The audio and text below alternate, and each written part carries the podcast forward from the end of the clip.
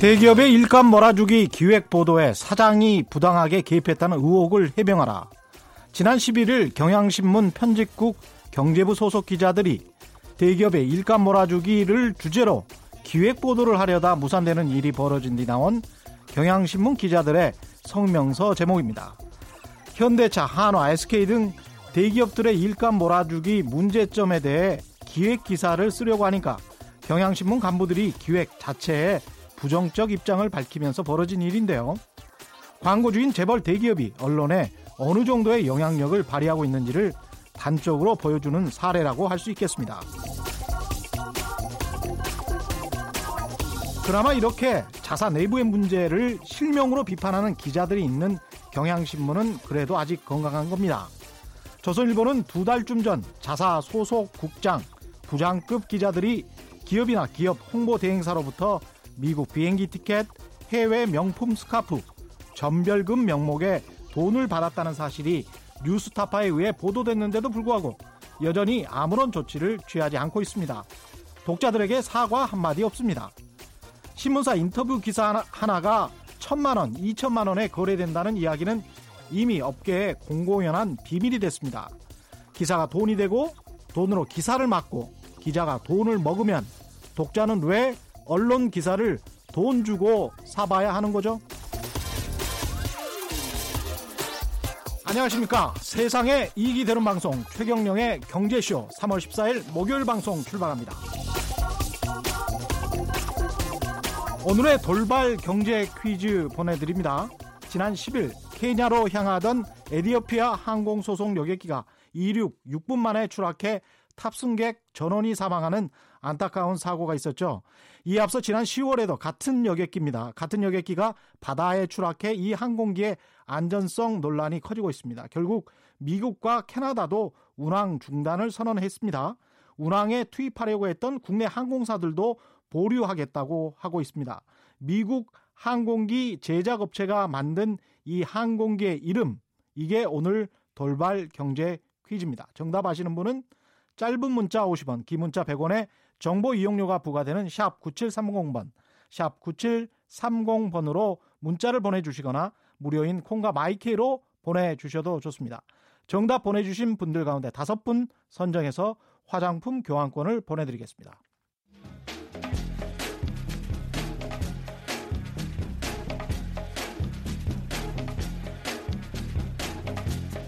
팩트 체크. 최경영의 경제쇼는 진실만을 전해드립니다.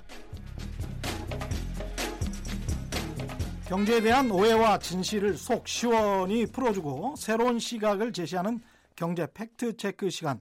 이원재 LAB 2050 대표 나오셨습니다. 안녕하십니까? 네, 안녕하세요. 예, 원재님 오늘은 뭐 출산율 관련해 가지고 이야기를 좀 나누실 것 같은데 네. 출산율이 최근에 발표됐는데 0.98명 네. 한 명에도 못 미치는 세계 유일 사상 최초의 합계 출산율 0명대 네. 나라가 우리나라 돼버렸습니다. 네. 참 대단한 통계가 나왔습니다. 예. 지금 어떻게 보십니까? 이 출산율이 급격하게 음. 감소하고 있는데 이 합계 출산율이라는 것이 일단 이 정의상 이 성인 여성들이 평생 동안 가질 것으로 예측되는 자녀의 숫자입니다.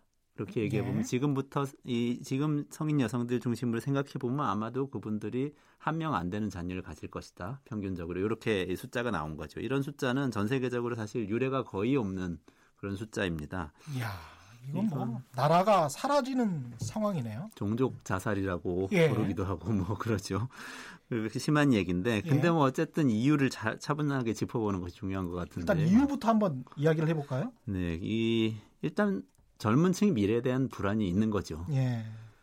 어떻게 살아야 되는지에 대해서 과거엔 코스가 있었는데요. 예를 예. 들면은 공부를 잘하고 뭐 성적이 좋아서 좋은 대학 나오고 이런 분들은 나름대로 또 대기업에 가고 대기업에서 뭐 과장되고 부장되고 임원돼서 어떻게 지내겠다. 노후에는 은퇴하고 나면 무슨 이 가게 하나 차려가지고 자영업자로 살겠다라든지 이런 꿈이 있었고 대부분의 사실 보통 사람들 그 아주 특출나지 않은 분들은 그래도 뭐 어느 정도 이 고등학교를 졸업을 해도 또는 뭐 괜찮은 지방 대학들 이 지방 대학 나와도 어, 전공만 괜찮으면은 기업에 취업해서 주로 이 제조업 기업이죠. 취업해서 그럭저럭 20년, 30년 살 수 있겠다. 그러면 이제 그런 직장 들어가면 은행에서 대출 받아서 집도 사고 결혼도 하고 이런 이제 그림이 그려질 수 있었는데 지금은 그게 깨졌다는 그 불안감이 출산은 고사하고 결혼도 망설이게 만드는 그런 상황이 된 거죠.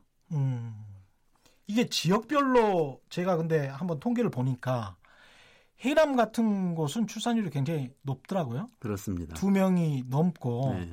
그렇게 출산율이 높은 곳들이 대개 지역에서 주거비가 좀 덜 드는 곳 그런 것들인 걸로 봤습니다. 전라남도 지역이 많고 부산도 뭐 사상구 이런 곳이 좀 강서구 강서구 네, 쪽이 네. 좀 출산율이 높았었던 것 같고 근데 서울이나 수도권 같은 경우는 특히 서울 지역은 뭐 뭐 다 그렇죠 강남구 같은 경우도 굉장히 출산율이 낮은 지역인데 네. 이게 소득이랄지 집값이랄지 이런 것과 굉장히 좀 연관이 있죠. 그렇습니다. 평생 동안 들어가는 비용은 예. 안정되게 높아지고 있는데 음. 평생 동안 벌어들일 소득은 불안정하게 높아지지 않고 있거든요. 그렇죠. 불안정성은 커지고 네. 높아지진 네. 않고 이 불일치가 인, 크면 클수록 음. 출산율이 낮아질 수밖에 없죠. 음. 그리고 사실 이제 지방의 출산율 높은 곳들 중에 일부는 조금 우리가 생각하지 못하는 변수가 있습니다. 이 어. 이른바 다문화 예. 인구라고 일컬어지는 예. 그런 이주민 인구들이 늘 사실은 출산율이 높고요. 그런 현상 지역. 그렇습니다. 예. 그런 음. 현상 미국에서도 벌어지거든요. 미국은 예.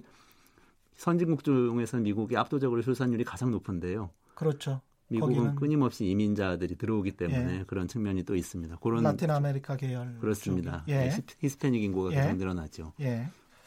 예. 그런데 우리 같은 경우는 이제 이거를 어떻게든 안에서 해결해야 되는 그런 의식과 문화가 지배적인 나라라서 해법이 마땅치가 않은 것 같습니다. 어떻습니까? 그러니까 사실은 문제를 제대로 진단해야 되는데요. 예. 이 출산율 너무 낮아서 문제라는 이야기를 우리가 지금 처음 하는 것 같지만 음. 사실은 2006년에도 비슷한 이 난리를 한번 친 적이 있습니다. 그게 예. 2006년 초인데요. 예. 2005년에 출산율이 합계 출산율이 1.08명이 나왔었어요. 아이고. 14년 전인데 예. 비슷한 일이 벌어진 거죠. 예. 그래서 그때 막 뭐 인구 저 국가 소멸론 같은 게 그때 다 나왔었고요. 예. 근데 그때에 사실 이 저출산 고령사위원회라는 대통령 직속 기구를 만들었고 노무현 대통령 때죠. 그리고 나서 지금까지 운영을 해오면서 지금 위원으로도 활동하고 계시잖아요. 네, 제가 지금 위원으로 활동하고도 있는데 예. 그동안 많은 것들 해봤습니다. 예. 주로 출산을 장려하는 정책들이었습니다. 예. 출산 장려금이 대표적인 음. 이 제도로 볼 수 있는데요. 음. 그래도 풀리질 않습니다. 참 어려운 문제예요. 그래서 저는 이 오늘 한번 짚어봤으면 하는 것은 진짜로 이 문제가 어떤 이 출산을 많이 하도록 장려하자고 해서 풀릴 수 있는 문제가 아닌 게 아닌가 이런 의심을 한번 해봐야 된다. 이런 그렇죠. 장려하려고 무슨 뭐 100조를 투입했다 이런 보도도 나오고 그랬었는데. 예, 예산 합계로 따지면 122조 원을 122조 원 합계, 예, 되어 있습니다. 그 돈의 문제가 아니라는 이야기잖아요. 그렇습니다. 그러니까 사실 아까 제가 말씀드린 것처럼 불안이 있는데 불안을 해결해야 되는데 예. 출산을 지원을 하는 예산은 많이 쓴다고 했지만 삶의 불안은 줄어들지 않았거든요. 네. 이 불일치가 있어요. 그건 해결이 안 된 것이고요. 그리고 이미 한 가지 중요하게 짚어봐야 될 것은 2006년에 문제가 돼서 지금까지 계속 문제인 거 아닙니까? 네. 그동안에 시간이 많이 지났잖아요. 네. 이미 굉장히 이, 이 출산율이 낮은 상태로 오랫동안 지속이 되어 있기 때문에 이미 아동 청소년 인구가 매우 적고요. 고령화가 그렇죠. 급격하게 고령 인구가 급격하게 늘어날 수밖에 없는 구조가 되어 있습니다. 그런 그렇죠. 지금 현재 이런 예. 상태에서 지금 출산율을 높이면은 오히려 음. 부담이 될 수도 있습니다. 아주 기형적인 인구 구조를 가질 수가 있겠네요. 그렇죠. 예. 네, 노인과 아동 인구는 굉장히 많고 예. 중간에 청년 중장년층은 아주 적은 잘못된 잘못하면 이제 이 그, 부양, 하느라 그, 정말 쇠 빠지는 그러네요. 그, 그, 세대가 굉장히 이제 힘들어지는 그런 상황 그렇습니다. 그 세대가 네. 바로 지금의 청년 세대입니다. 그러니까 지금 청년 세대가 지금 20대 그렇죠. 지금 20대가 출산도 안 하겠다, 결혼도 안 하겠다는 것은 음. 합리적인 선택이에요. 사회적으로 볼 때. 어떻게 보면 그렇죠. 그러네요. 노인... 들 부담하기도 힘들고 그렇죠. 아이들 아... 낳으면 아이들도 키워야 되니까요. 그렇죠. 근데 아이들 또 돈이 얼마나 듭니까 우리나라가? 그렇죠. 예, 사교육비도 굉장 굉장하고. 그렇죠. 고령 인구는 점점 늘어서 예. 인구의 40%까지 될 걸로 지금 예측이 되는데. 그러면 이 저출산 이게 경제적인 타격이 굉장히 좀 심하다라는 이야기를 우리가 통념적으로 알고 있는데 이, 이 문제가 해결이 안 되면 우리 경제에도 굉장히 큰 영향을 미칠 수밖에 없는 거 아니에요? 저는 영향이 생각보다 크지 않을 수도 있다. 일단 이렇게 생각합니다. 예. 또는 크더라도 지금 어쩔 수 없다. 받아들이고 적응해야지. 이렇게 생각합니다. 적응해야 된다. 네. 네. 왜냐하면 일단 어. 뭐 예전에 이 경제학자 이야기인데요. 예. 이 토마스 멜서스라는 경제학자를 경제학 전공한 분들은 뭐 좀 기억하실 수 있어요. 네, 예. 인구론이라는 책을 썼었죠. 예. 거기에 식량은 산술급수적으로 증가하는데 인구는 기하급수적으로 증가해서 우리는 모두 빈곤층이 너무 많이 늘어서 네. 먹고 살 수가 없게 될 것이다. 네. 거의 굶어 죽을 것이다. 뭐 이런 식으로 그런, 이야기를 그런 했죠. 저주스러운 예. 이론을 발표를 했었는데요. 예. 그러면서 이제 빈곤층은 아이 낳지 마라 이런 극단적인 이야기도 하고 예. 복지 정책 없애자고 얘기도 예. 하고 좀 극단적인 얘기를 했었는데요. 예. 그걸 다시 되돌이켜 보면은 음. 그분은 그렇게 예측을 했지만 그 이후에 인류의 생산성은 급격하게 상승을 해서 웰서스가 이야기한 것보다 훨씬 더 빠르게 인구가 많이 늘어났는데도 음. 그 인구들을 다 먹여 살리고도 1인당 국민소득은 다 모든 선진국에서 엄청나게 많이 그렇죠. 높아졌죠. 그동안에 농업혁명, 산업혁명 뭐 이런 것들이. 그렇습니다. 예. 그런데 음. 지금 우리 4차 산업혁명이라는 어떻게 보면 그동안보다 훨씬 더 큰 산업혁명, 생산성의 증대를 눈앞에 두고 있거든요. 그러네요. 그리고 그러면서 우리가 계속 이야기하는 것은 청년들은 일자리가 없다고 이야기를 또 하고 있고요. 음. 이걸 다 종합을 해보면요. 사실 예. 생산성이 굉장히 늘어나고 인간이 하고 있는 일을 기계가 상당 부분 대처하면서 효율성을 달성할 수 있다면 사실 생산 가능 인구가 그렇게까지 많지 않아도 경제를 운영을 할 수는 있다. 그러니까 상상을 해보면 AI, AI 같은 것하고 귀한 노동력하고 결합을 해서 어떤 새로운 경제를 창출할 수 있다. 한, 새, 그렇죠. 새로운 부가가치를 창출할 수 있다. 이런 뜻으로도 해석이 됩니다. 맞습니다. 한 예. 명의 부가가치를 굉장히 높여서 예. 생산 가능 인구 한 명, 그러니까 20, 20대에서 한 50대 사이의 부가가치 한, 한 명의 부가가치를 굉장히 높여서 음. 나머지를 다 먹여 살리고도 남을 정도를 만드는 방식으로 이제 구조를 전환해 나가야 된다는 이야기죠. 사실은 우리가 고부가가치 산업으로 가자 가자 이야기만 하면서도 실제로 행동하는 것은 뭐 제조업 인구가 줄고 있다 뭐 이런 걱정을 하고 또 이율 배반적인 행동을 많이 하거든요. 정책들도 그렇고. 그렇습니다. 아이 많이 안 낳아서 일할 사람 줄어든다고 하면서 일자리는 없다고 이야기하고 이것도 이제 좀 패러독스잖아요. 그렇죠. 네, 그런 어. 점을 슬기롭게 좀 잘 생각하면서 이 해소해 나가야 할 필요가 있다 이런 이야기입니다. 근데 저출산 문제로 꼽히는 것 중에 하나가 이제 노인 부양인데 노인 같은 경우는 이제 일자리를 새로 만들 수도 없고 뭐 AI랑 같이 일을 할 수도 없고 새로운 어떤 교육을 받을 수도 없고 이런 인 상황, 이런 어떤 인구 구조를 가지고 있는데 이게 가능하겠습니까? 이게 빨리 배워서 음. AI, AI하고 함께 경제를 부흥시키는 게 이게 가능하겠어요? 그래서 이제는 음. 그 노인 문제에 대해서도 다르게 인식해야 됩니다. 지금 이 어르신들 중에서 힘들어서 쉬어야 되는 분들도 계시지만 점점 더 많은 어르신 인구가 음. 일할 수 있는 상태가 되고 있거든요. 건강 상태도 좋아지시고 어, 음. 사실은 이 지혜도 많이 쌓인 분들도 늘어나시고요. 그렇기 때문에 우리가 이제 노인 그 전통적으로 생각하면 제조업 시대 세팅해 놓은 대로 어려서는 공부하고 이 20대 되면은 취직해 가지고 계속 공장에서 일해 가서 뭔가 생산하다가 한 60세 되면은 퇴직해 가지고 그때부터는 연금 받으면서 예, 편안하게 쉬면서 지낸다. 이렇게 이제 세팅을 하고 우리는 항상 생각을 해요. 근데 이게 독일의 비스마르크 시대에 세팅된 이 개념이거든요. 1800년대 1800년대 세팅된 예. 개념입니다. 60세는 예. 정년이고 이런 예. 얘기들. 그게 아니고 이제는 20대, 30대, 어쩌면 40대 정도까지 아주 생산성 높은 일을 하다가 예. 그다음에 한 번 전환을 해서 계속 일은 하되 조금 그렇다고, 조금씩 예, 은퇴해서 뭐 그 해변에서 음. 쉬시고 이런 건 아니고 음. 네. 뭐 보람 있는 일 많이 있을 수 있잖아요. 마을 공동체에서 일한다든지 뭐 사회적 기업 이런 데서 일하신다든지 또는 문화 체험 활동 같은 것을 이제 인도하는 일을 하신다든지 이런 노동들을 많이 개발해서 일을 하면서 지내는 노인상을 이제 개발을 해야 됩니다. 이렇게 좀 전환을 해나가야 되는 거죠. 일본에서도 이런 거를 봤어요. 70세 이상 구직 광고를 제가 보고 깜짝 놀란 기억이 네. 있는데 70세 이상만 찾으시더라고. 그러니까 기업들이 이게 아 이게 큰 흐름이구나 이런 생각을 했었습니다. 개인적으로 우리가 개인적으로 우리 사회적인 거는 됐고 개인적으로 좀 준비해야 될 것들은 어떤 게 있을까요? 저는 이제 그 50대 시작할 수도 있고 뭐 60대 시작할 수도 있는데 제2, 제3의 인생을 아주 심각하게 미리부터 준비를 해놔야 된다 이렇게 생각합니다. 네. 근데 제2, 제3의 인생이라는 게 할 수 있는 것들이 교육이나 문화활동이나 비영리 영역에서의 일이나 사회적 경제나 지역활동 이런 것들입니다. 근데 열심히 돈 버는 일만 하시는 분들이 이런데 전혀 관심을 안 갖다가 60세 돼가지고 갑자기 하려고 하시잖아요. 그러면 못 하십니다.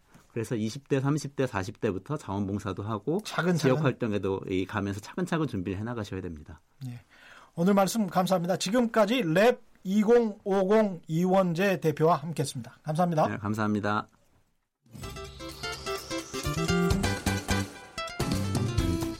인간미 넘치는 진짜 경제 이야기 최경영의 경제 쇼. 네, 책에서 찾는 경제의 길, 책으로 읽는 경제 시간입니다. 홍순철 북칼럼니스트 나오셨습니다. 안녕하세요. 네, 안녕하세요. 오늘 소개해 시- 주실 책은 뭔가요? 오늘 소개해드릴 책이 제목이 조금 어렵습니다. 예, Factfulness라고 하는 Factfulness. 제목인데요. 네, 팩트다. 예. 팩트에 얼마나 사실이다. 그렇죠. 예. 사실에 충실하다 예. 이런 의미입니다. 이게 사실 뭐 영어 사전에도 없는 단어인데 예. 신조어입니다. 음, 근데 이 책은 사실은 우리나라에 출간되기 전부터 이미 오피니언 리더들 사이에서 상당히 유명했던 책입니다. 그렇군요. 작년 여름에 외신을 타고 이 책과 관련된 여러 가지 뉴스들이 전해졌는데요. 제가 오피니언 리더가 아닌가 봅니다. 많은 분들에게 하여튼 예, 유명했던 예. 책입니다. 예. 유명했던 이유가 있어요. 왜 예. 빌 게이츠가 어, 여름 휴가 때 읽어야 할 책을 자신의 이 블로그에다가 한 번씩 올리지 않습니까? 아, 그렇죠. 그러니까 작년에 다섯 권을 선정을 해서 올렸는데 예. 그 가운데 이 책이 포함이 돼 권이었어요. 있었습니다. 예. 그런데 이 책을 유독 극찬했어요. 음, 자신이 읽은 가장 중요한 책이며 세계를 명확히 이해하기 위해 유용한 안내서라고 예. 극찬을 했고요. 예. 또 미국의 모든 대학교, 대학원 졸업생들에게 이 책을 한 권씩 다 전자책으로 선물을 해줬습니다. 대단합니다. 도대체 어떤 책이길래 예. 빌 게이츠가 이런 선물을 했을까? 예. 먼저 팩트풀리스에 대한 용어 설명이 필요할 것 같습니다. 예. 우리말로 번역하자면 예. 사실 충실성 예. 이렇게 번역할 수 있을 것 같아요. 예. full이 이제 가득 차다는 이야기니까. 그렇습니다. 예. 그러니까 팩트에 근거해서 네. 세계를 바라보고 이해하는 태도와 관점이라고 관점. 예. 이야기하는데 기자들이 아주 좋아하는 책인 것 같습니다. 그렇죠. 싫어할 수도 있겠습니다. 팩트. 근데 저는 조금 제목이 불편했던 게 예. 팩트면 됐지. 뭐 여기 또 fulness까지 붙여가지고 이런 예. 세상에 우리가 살아야 될까? 예. 팩트를 의심해야 되는 시대에 지금 우리가 그렇죠. 살게 됐잖아요. 가짜뉴스 횡행하니까. 확증 편향, 예. 탈진실의 시대 무엇이 사실이고 진실일지 또 한 번 의심해야 된다. 그게 바로 이 팩트풀리스라고 하는 제목을 통해서 확인할 수 있다는 건데요. 예. 똑똑하고 현명한 사람일수록 오히려 진실과 멀어지기 쉽다. 우리는 왜 느낌을 사실로 인식하게 되는 걸까라고 책을 통해 질문을 하고 있습니다. 예. 책은요, 인간의 비합리적인 본능 10가지를 밝혀내고 있는데, 이 책이 이렇게 화제를 불러일으켰던 이유는 그만큼 우리가 지금 post-truth 탈진실의 네. 시대에 살고 있기 때문이 아닌가라는 생각이 들었습니다. 이게 흥미로운 주제인데 행동 경제학도 그렇고 이게 6, 70년대부터 꾸준히 인간의 비합리성에 대한 연구 이게 활발히 진행됐던 거잖아요. 그렇습니다. 연구도 진행이 됐고 많이 네. 홍보가 됐음에도 불구하고 끊임없이 우리 인간들은 비합리적인 선택을 반복하고 있어서 예. 이런 예, 문제 제기가 계속 나오고 있는 건데요. 이 책의 저자인 한스 로슬링은 예. 30개 나라 국민들에게 질문을 던졌습니다. 똑같은 질문이었는데요. 예. 세계가 점점 좋아진다고 생각하는가? 나빠진다고 생각하는가? 라는 질문이었습니다. 음. 근데 모든 국가 국민들이 나빠지고 있다. 라고 대답을 했을 대답을 것 했습니다. 같습니다. 예. 특히 터키, 벨기에, 멕시코, 그 다음으로 한국이 부정적인 답변이 높았다고 그러니까 미, 합니다. 밑에서 네 번째네요. 그렇습니다. 30개국 가운데 있으니까 이제 20, 26번째. 예. 부정적으로 바라보고 있다는 건데요. 네. 정말 세상은 나빠지고 있는 걸까? 예. 예. 이 책의 저자인 한스 롤스닝이 공중보건 전문이면서 통계학자입니다. 음. 근데 통계학적으로 면밀히 분석을 해보면 어, 사람들이 분명히 세상에 대해서 잘못 이해하고 있다는 것을 깨달았다는 거죠. 뭔가 잘못 이해하고 있다. 그렇죠. 그래서 세상은 좋아지고 있는데. 예, 오히려 조금씩 좋아지고 있는데 왜 다 나빠지고 있다라고 생각을 할까? 음. 우리의 편견과 달리 세상이 나날이 진보하고 있음을 사실에 충실한 명확한 데이터와 통계를 가지고 음. 책을 통해 이야기를 하고 있는 겁니다. 우리가 세상을 기본적으로 부정적으로 바라본다는 거 아니에요? 그렇습니다. 왜 이렇게 잘못 이해하고 있는 겁니까? 그게 바로 이제 열 가지 비합리적인 본능 때문인데요. 예. 열 가지 비합리적인 본능을 먼저 말씀을 드리자면 간극 본능, 그러니까 음. 극과 극적인 생각, 예. 이분법적인 사고, 예. 부정 본능, 일단 부정하고 보는 거, 음. 직선 본능, 앞으로만 쭉 보고 가는 본능, 예. 공포 본능, 두려움이라든가 이런 것들을 느끼면서 사실을 제대로 바라보지 못하는 예. 크기 본능, 상대적인 비교를 하지 못하는 거, 아. 일반화 본능, 운명 본능, 단일 관점 본능, 비난 본능, 다급한 본능 이런 것들인데요. 그러면서 이런 본능을 부추기고 있는 주류 언론들의 편협한 시각, 음. 특종주의를 비판합니다. 이게 어떻게 보면 사냥 시대에 인간이 가지고 있는 아주 그 본능적인 두려움에서 나온 것일 수도 있겠습니다. 그렇죠. 보니까 우리의 뇌가 이렇게 작동하고 있는데 예. 이걸 또 교묘하게 이용을 해서 예. 진실을 잘못 전달하거나 우리에게 예. 잘못된 시각들을 심어주는 세력들이 있다라는 건데요. 언론인들이라고 특별히 어떤 의도가 있는 게 아니고 그렇죠. 인간이기 때문에 가질 수밖에 없는 어떤 편협한 시각을 직업적인 어떤 상황과 결부지어 가지고 이게 특정주의랄지 편협한 시각이랄지 긴 안목에서 세상을 바라보지 못하는 그런 거를 비판을 하고. 있군요. 예. 저는 빌 게이츠가 왜 이 책을 사회로 진출하는 청춘들에게 선물했을까 생각을 음. 해보니까 세상은 나아지고 있다라는 긍정적인 시각을 심어주기 위해서 이 책을 선물했던 것 같아요. 그러니까 우물 안의 개구리와 같은 생각에서 벗어나서 길게 멀리 사실 청춘들이 사회에 진입할 때 세상은 나빠지고 있어. 내가 뭘 할 수 있을까? 아니 내가 뭐 무슨 의미가 있어? 이렇게 생각하는 것과 세상은 좋아지고 있네. 내가 할 역할이 있겠네. 용기를 심어주는 것과는 다른 차원이거든요. 그런 면에서 저는 빌 게이츠가 이런 책을 예 미국의 대학교 대학원 졸업생들에게 음. 선물한 것이 아닌가 그런 의미 부여를 또 해 보게 됐습니다 사실 우리나라도 생각해 보면 60년대 같은 경우에 한 어, 1인당 GDP가 뭐 100달러 정도였던 나라가 그렇죠 지금 3만 달러가 넘으니까요. 그런 식으로 그런데 그럼에도 불구하고 굉장히 이제 부정적으로 세상을 보는 측면들은 또 오히려 증가한 것 같단 말이에요. 그렇습니다 예. 실제로 저자가 이제 전 세계 여러 나라 국민들에게 다양한 질문들을 던져봤는데요. 그 가운데 질문 가운데 하나가 전 세계 인구 가운데 몇 퍼센트가 저소득 국가에 살까? 음. 라는 질문을 던졌다고 그럽니다. 예. 그러자 이 질문에 대해서 많은 사람들이 50% 이상 50% 이상 이렇게 어. 답변했다고 그럽니다. 대부분은 그렇죠. 저소득 국가에 산다라고 예. 이야기한 거죠. 정답은 뭡니까? 정답은 9%만 저소득 아. 국가에 사는 거예요. 9%만. 그러니까 세계 인구의 다수는요. 예. 사실상 이게 함정일 수도 있는데요. 예. 저소득 국가도 아니고 예. 고소득 국가도 아니고 예. 중간 소득 국가에 살고 있습니다. 아. 근데 우리가 소위 중간 소득 국가는요. 예. 세상을 둘로 나누는 편협한 사고 방식에는 존재하지 않는 범주예요. 그러니까 고소득과 저소득과 같은 이분법적인 사고로는 볼 수 없는 지점이 있다라는 거죠. 우리는 항상 위만 보니까. 그렇죠. 더 잘 사는 사람들만. 그러니까 더잘 사는 나라. 인간에게는 예. 빠르고 편리하게 판단하기 위해서 이분법적인 사고를 하는 본능이 있습니다. 음. 선진국 개발도상국, 서양 대 동양, 저소득층 대 고소득층, 음. 북부와 남부 음. 이런 두 집단으로 나누는 방식인데요. 이게 음. 바로 간극 본능이라는 건데 음. 세상은 실제로 이렇게 극으로 갈리지 않는다라는 거죠. 그렇습니다. 책에 소개된 첫 번째 비합리적인 본능이 바로 이 간극 본능인데 이걸 억제하기 위해서는 다수가 어디가 어디에 존재하는지 음. 면밀히 볼 수 있어야 된다라고 책은 강조하고 있습니다. 이- 그 지적하셨듯이 언론이 미디어가 세상을 그렇게 전달해 주는 측면도 많은 것 같습니다. 제가 제가 사실은 이제 미국에서 이것과 관련해서 저도 공부를 좀 했었는데 제가 비슷한 주제로 논문을 쓴 적이 있는데 미국에서 금융위기가 일어났을 때 2008년에 네. 우리 언론과 미국 언론을 비교를 했어요. 음. 근데 그 패닉, 공포라는 단어가 어느 언론에 가장 많이 들어갔고 네. 그리고 그 어- 어떤 언론이 가장 빨리 극복했는가. 근데 정작 금융위기가 난 나라에서는 이틀 만에 음, 지금 주식 시장이 살 타이밍이 아닌가 뭐 이런 기사들이 나왔거든요. 긍정적인 예. 보도들이. 미국 언론에서는 굉장히 좀 다양한 시각이 나왔고 긍정적인 보도가 이틀 만에 나왔는데 한국은 한 달 정도 지나서 나왔단 말이죠. 이게 지금 이 언론에 따라서 돈을 벌게 하는 기회를 포착하고 다양한 가능성을 오히려 한국 언론이 주지를 못하는 거란. 그렇죠. 이게 공포로 다 집어 넣어버리면서 그렇습니다. 사람들을 그러니까 인간에게 공포 본능이 있기 때문에 예. 그리고 인간이 극적인 상황을 사실 더 주목하는 본능이 음. 있기 때문에 음. 자꾸만 언론들이 그런 보도들을 또 주도적으로 할 수밖에 없다라는 건데요. 예. 책에 보면 아주 흥미로운 조사 결과가 나오는데 예. 2015년에 전 세계는 9천 명이 사망한 네팔의 상황을 열흘 동안 집중적으로 뉴스를 통해 지켜봐야만 했습니다. 음. 그때 기억이 나실 거예요. 대지진 났을 때. 예.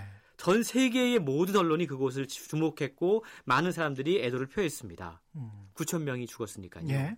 근데 같은 기간 동안 전 세계에서 오염된 물을 마시고 설사병에 걸려 죽은 아이 역시 9천 명에 이른다라는 겁니다. 음.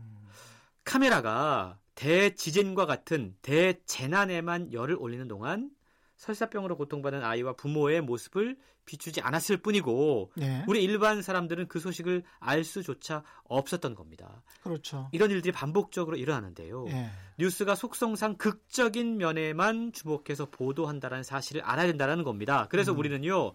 나쁜 소식들이 우리에게 전달될 가능성이 훨씬 더 높고 주변 세계에 대해서 부정적인 인상을 받기 쉽다라는 거. 음. 전 세계가 왜 부정적인 뉴스로 가득 차 있는지 음. 뉴스만 듣고 있으면 불안감이 확대되고 세상에 대한 희망을 접을 수밖에 없는지 음. 우리는 이 사실에 주목해야 된다는 겁니다. 사실 이런 논문도 있었어요. 그러니까 묻지마 폭행이라고 해서 유럽 쪽에서 이런 묻지마 폭행 사건이 일어났는데 그것을 언론에서 이제 어떤 현상으로 포착을 하고 굉장히 보도를 많이 했거든요. 근데 한 몇 년 지나고 난 다음에 그런 묻지마 폭행 또는 상해 사건 같은 것이 그 나라에 얼마나 그 해에 일어났는지를 보니까 그렇게 폭발적으로 보도를 많이 했는데 다른 해보다 폭행 사건이 훨씬 더 적었, 적었다는 그러니까 말입니다. 그런 일들이 많습니다. 그리고 이게 자살 같은 경우도 또 언론이 너무 많이 보도를 해서 선정적으로 보도를 해서 굉장히 좀 문제가 돼서 영국이나 호주 같은 나라들은 이 자살 보도에 관해서 상당히 엄격하게 규제를 하고 있는데 우리나라 언론이 굉장히 선정적으로 가고 있는 거는 사실인 것 같습니다. 네. 사실 우리가 이러한 어떤 사실에 근거해서 세상을 바라보는 이, 어떤 태도와 관점을 기르기 위해서는 우리 스스로가 노력들을 해야 되는데요. 그렇죠. 저자는 어떤 사건이 있을 때 비교하고 나누면 팩트가 명확해진다라고 조언을 하고 있습니다. 비교하고 나누면 된다. 네. 인간에게는 기본적으로 크기 본능이라는 게 있거든요. 예. 예. 통계 숫자를 볼 때도 큰 수는 그냥 커 보여요. 그리고 예. 수치가 딱 하나만 있으면 오판하기 쉽습니다. 그렇죠. 근데 이럴 때 비교 대상을 가지고 비교를 해보면 예. 올바른 판단을 하는데 도움을 얻을 수 있다는 건데요. 음.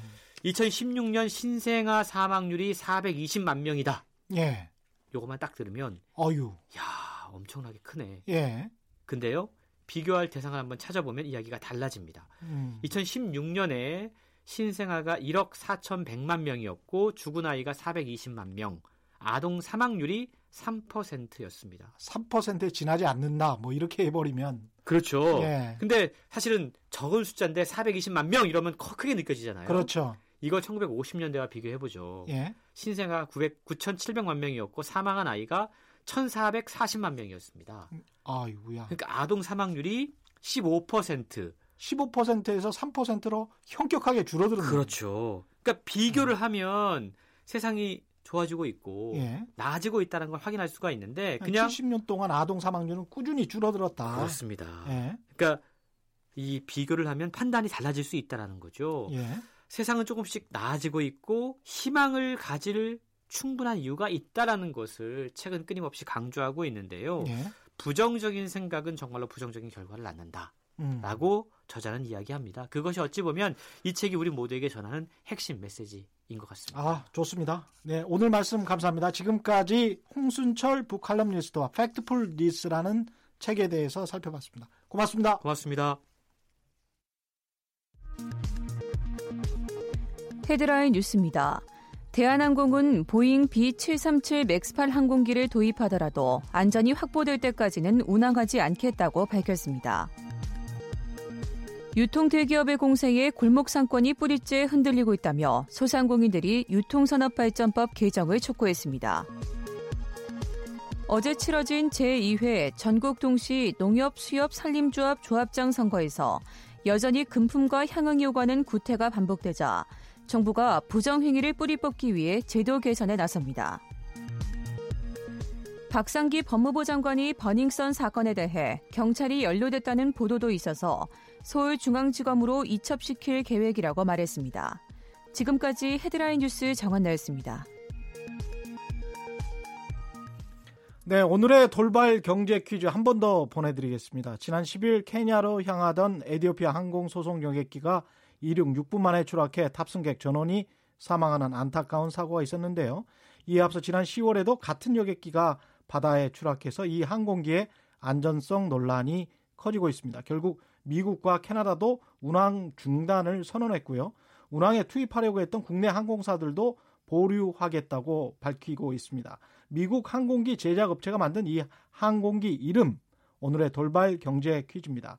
정답을 아시는 분은 짧은 문자 50원, 긴 문자 100원에 정보 이용료가 부과되는 샵 9730번, 샵 9730번으로 문자를 보내주시거나 무료인 콩과 마이케이로 보내주셔도 좋습니다. 정답 보내주신 분들 가운데 다섯 분 선정해서 화장품 교환권을 보내드리겠습니다.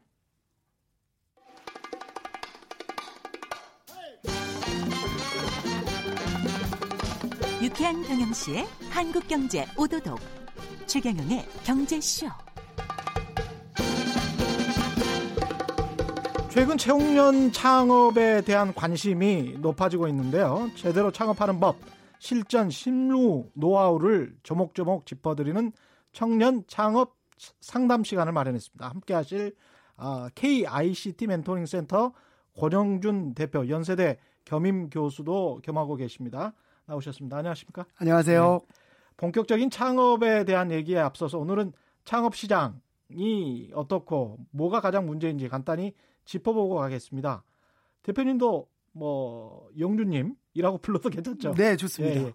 영주님도 직접 창업을 했었 하셨었죠? 네, 물론입니다. 저도 네. 1997년에 네. 창업을 했습니다. 그래서 네. KBS가 낯설지 않은 게 예. 저의 처음 창업 아이템은 가수 매니지먼트였습니다. 아, 그러셨군요. 네. 그런데 이제 어? 진행자가 돼서 예. 들어오니까 예. 낯설지 않고요. 좀 예. 새롭습니다. 창업하는데 가장 힘들었던 점은 뭐였나요? 아, 말씀드렸다시피 97년 9월에 창업을 했는데 12월에 예. IMF가 터졌습니다.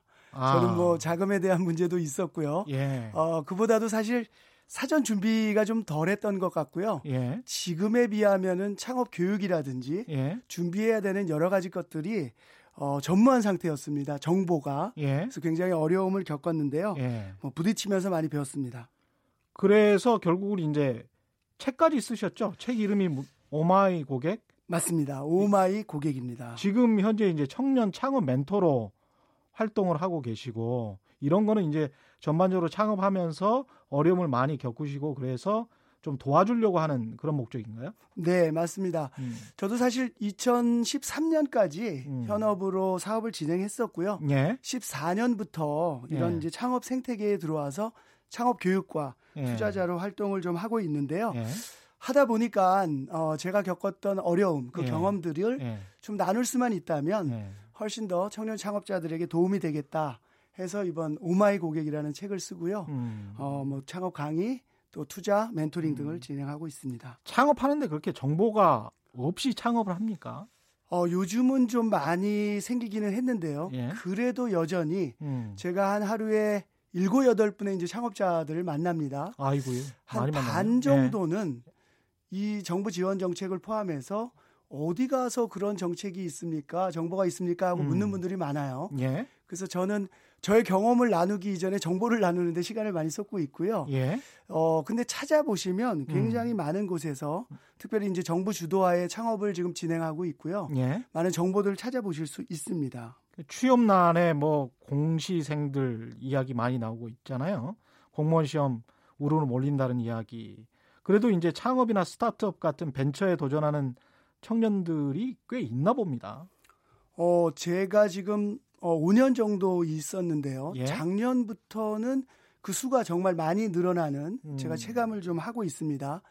늘 어느 자리에 가서도 안타까웠던 게, 어, 이 공부 잘하는 그 우리 학생들이 대학생들이 거의 공무원 시험에 많이 몰려 있어요. 예. 이제 그것은 뭐냐 하면 어떻게 보면 이제 혁신적인 동력을 좀 잃어버릴 수 있다라는 예. 그런 좀 우려가 있었는데 작년부터는 뭐 제가 이제 강의하고 있는 연대라든지 예. 또 이제 많은 그 카이스트라든지 기술을 가지고 있는 학생들이 어, 창업 쪽에 많이 들어오고 있는 거를 체감하고 있습니다. 그렇군요. 지금 뭐 보내주신 문자들 가운데서 방금 전에 했던 그 홍순철 북칼럼니스트의 책에 관한 내용들 어떤 분이 문자를 보내주셨습니다. 최정숙님인데요. 어, 언론의 부정적인 기사 편향이 경제를 더욱 힘들게 하고 있는 거지요. 홍순철 북칼럼니스트님 비교하고 나누라는 이야기 울림이 있네요. 이런 문자 보내주셨습니다. 아주 좋습니다.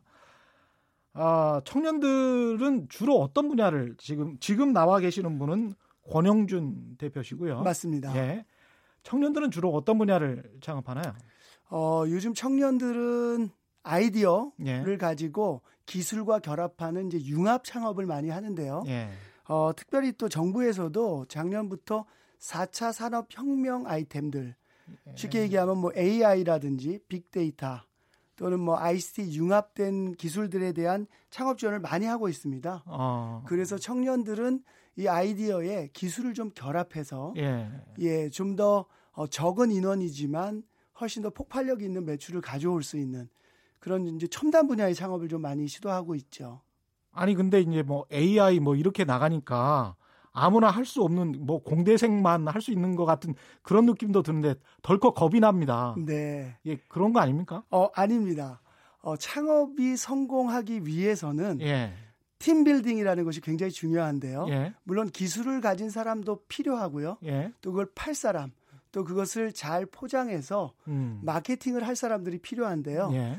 그때는 각 분야에 각 전공들이 모두 다 필요할 뿐만 아니라 예. 그게 잘 융합되었을 때 성공적인 창업이 가능합니다. 음, 그러니까 청년 네. 창업 분야 중에서도 지금 4차 산업 쪽에 주로 컨설팅을 많이 하고 계시는 거네요. 저는 주로 많이 하고 있습니다. 음, 통계를 보면 창업 후에 3년 내 문 닫는 경우가 거의 뭐 60%에 달한다고 하고요. 5년 생존율이 5명 중 1명밖에 안 된다. 뭐 이런 이야기를 하고 있습니다. 20% 정도밖에 안 된다고 하는데요. 이유가 뭐라고 보십니까? 예, 이거 아주 저한테 딱 맞는 질문인데요. 예. 어, 제가 이것 때문에 책을 오마이 고객이라는 예. 타이틀을 예. 정했습니다. 예. 고객이 없는 창업이 대부분이에요. 고객이 없다. 네. 네. 본인이 고객이. 원하지 않는 창업을 합니다. 근데 고객이 원하는 걸 어떻게 알아요? 바로 그래서 네. 요즘 창업은 창업 교육이라는 것이 좀 필요한데요. 네. 창업 고객 개발론 중에서도 고객을 확인한 후에 본 창업에 들어가라고 하는 것이 정설입니다. 그러니까 고객을 어떻게 확인을 합니까? 고객이 저기 있어. 저게 우리 시장이 될 수 있어. 음, 맞습니다. 그리고 저 마켓은 굉장히 돈을 많이 벌어다 줄 수 있어. 네. 그것을 어떻게 확인을 합니까? 자, 그래서 그것을 미리 확인할 방법이 있어요? 제가 하나의 예를 들어본다면 네. 우리가 어플리케이션을 가지고 창업하는 것이 있다고 볼 때 예, 혹시 어플리케이션 예, 예. 사용하고 계실지 모르지만 뭐 배달의 민족 배달의 민족 예, 예. 처음 시도를 어떻게 했는지 예. 어, 서초동에서 길거리에 지나다니다가 본 그 찌라시들 예. 각 음식점들의 찌라시들을 모아서 음. 사진으로 찍었다는 겁니다. 아 배달의 민족이 처음에 네, 앱을 시작을 할 때 그리고 그 찍은 사진을 예. 한 어플리케이션 앱 안에 모았어요. 예. 그리고 타겟이 될 만한 100명에서 300명 정도의 고객에게 그 어플리케이션을 쓰도록 했습니다. 아, 한번 써봐라. 네, 지인 아, 위주로. 예. 그리고 나서 그 300명의 사용 후기를 가지고 예. 예, 우리가 어떤 것을 보완하고 어떤 것을 없앴으면 좋겠다는 것을 알아냈고요. 예. 그것을 세 번, 네 번 정도 반복한 후에 완제품을 만들어냈습니다. 아, 이게 아이디어가 나오고 네. 실험을 해서 또 보완 교정을 서너 번 한 뒤에 그 다음에 완성된 제품이 나오는 거군요. 맞습니다. 이, 이 기간은 어느 정도나 걸린 건가요? 지금 이 기간을 6개월에서 예. 1년 정도로 보고 있는데요. 예. 저는 바로 이 창업 방법론이 음. 어, 여러 분야에서도 쓰일 수 있다. 만약에 심지어는 음식점이나 우리가 쉽게 맞습니다. 이야기하는 치킨 맞습니다. 예. 예, 충분히 고객이 있는지 또 그 고객의 니즈가 어떤 것인지를 파악한 후에 창업을 하시는 게 맞다는 겁니다. 음. 본 게임에 들어가셔야 돼요. 예. 뭐 요즘 뭐 많이 나오고 있는 이제 음식 프로그램을 봐도요. 예. 결국 고객이 원하지 않는 맛을 주방장은 만듭니다. 예. 그리고 강요하는 꼴이 되는 거죠. 고객은 그 음식을 별로 원하지 원하지 않고 않아요. 그 메뉴도 원하지 않는데 않습니다. 이, 이 창업한 네. 사람은 이게 너무 좋은 거야. 맞습니다. 이 음식이. 맞습니다. 그래서 막 본인이 그냥 네. 그러다가 망하게 되는. 네, 제가 볼 때는 이 예. 방금 질문하신 거에는 고객이 원하지 않는 물건을 만들어서 망하는 경우가 예. 어, 저의 체감적인 통계로는 한 70% 되는 것 같습니다. 그렇군요. 네. 고객을 제대로 알지 못하고 창업하는 경우가 굉장히 많다라는 이야기네요. 많습니다. 음, 그게 결국은 결국 우리가 실패해서 배우는 거니까요. 맞습니다. 예. 그러면 다른 사람들의 실패를 되풀이만 하지 않으면 되니까. 맞습니다. 그런 측면에서 그런데 이제 벤처 환경이 다른 나라에 비해서 우리나라가 좀 열악하다고 지적은 많이 합니다. 많이 창업을 하려고 하지만 여러모로 여러모로 열악하다. 이 부분에 관해서는 어떻게 생각하십니까? 예, 이거 뭐 전문가들도 많이 이야기를 하고 있고요. 음. 어, 제가 한 2주 전에 이제 중국 출장을 좀 다녀왔습니다. 예. 상해에 잠시 다녀왔는데, 물론 창업 생태계를 좀 돌아보러 갔다 왔는데요. 예. 어, 중국과 단순 비교를 하자면 예. 가장 열악한 이유 중에 하나가 규제입니다. 예. 어, 시도를 하기가 어렵습니다. 근데 중국에 음. 이번에 가서 듣고 듣고 오니까 중국은 일단 어떤 것이든지 규제 없이 시도해 봐라 음. 하는 것이 1번이고요. 예. 그 다음에 시장이 될 것 같으면 그 단계에 맞는 규제를 한다는 겁니다. 근데 한국은 일단 지금 법적인 규제가 청년들이 가지고 있는 좋은 아이디어를 시도조차 못하도록 막아놓고 있어요. 아, 네. 그러니까 중국과 비교해서도 한국이 규제가 과하다. 과합니다. 음, 음. 좀 구체적으로 말씀을 해 주십시오. 어, 지금 뭐 가장 어, 구체적으로 얘기하자면 예. 얼마 전에 이제 극적 타결을 받다는 그 카카오 택시와 예. 택시 조합의 예. 문제가 있었죠. 음. 예, 규제가 굉장히 심합니다. 음. 예를 들어서 지금 이제 카카오 택시에서는 카풀 서비스를 하고 싶은데 음. 이 카풀에 대한 규제가 심하게 되어 있기 때문에 예. 그리고 이해관계가 좀 복잡하게 얽혀 있지요. 물론. 그렇죠. 그러다 보니까는 중국은 아무래도 이제 공산당 일당 독재니까 맞습니다. 그냥 뭐 규제 하고 싶으면 하고 인터넷 규제 같은 거는 또 굉장히 심하잖아요, 중국은. 심하기는 한데요. 예? 시도할 때는 하지 않습니다. 아. 시도하고 어느 정도 그것이 비즈니스화 된다라고 하는 타이밍에는 음. 심해져요. 아 그렇군요. 네, 그러니까 예. 시도는 할 수 있도록 한다는 거죠. 시도는 할 수 있도록 네. 일, 단은 한번 해봐라. 중요한 겁니다. 예. 한국은 시도조차 하지 못하게 하기 때문에 예. 좋은 아이디어, 좋은 기술들이 사장되는 경우가 상당히 많다는 것이죠. 그래서 방금 이제 택시 이야기를 드렸는데요. 예. 그것도 아이디어를 가지고 거기에 앱 서비스를 결합해서 예. 뭔가 좀 소비자들에게 음. 편리성을 주는 서비스를 하고 싶다라는 것이 카카오 택시나 음. 또는 타다 음. 같은 그 업계 민간 업계의 입장입니다만 예. 지금 규제를 보면 예. 결국은 카풀을 풀 수 있는 시간제 예. 그것들이 전혀 이것을 활발하게 테스트해 볼 수 없습니다. 음. 그래서 이제 좀 문제가 되고요. 이런 것들이 음. 벤처붐을 일으키기에는 이제 첫 번째 좀 우리가 넘어가야 되는 그런 허들이 아닌가 생각됩니다.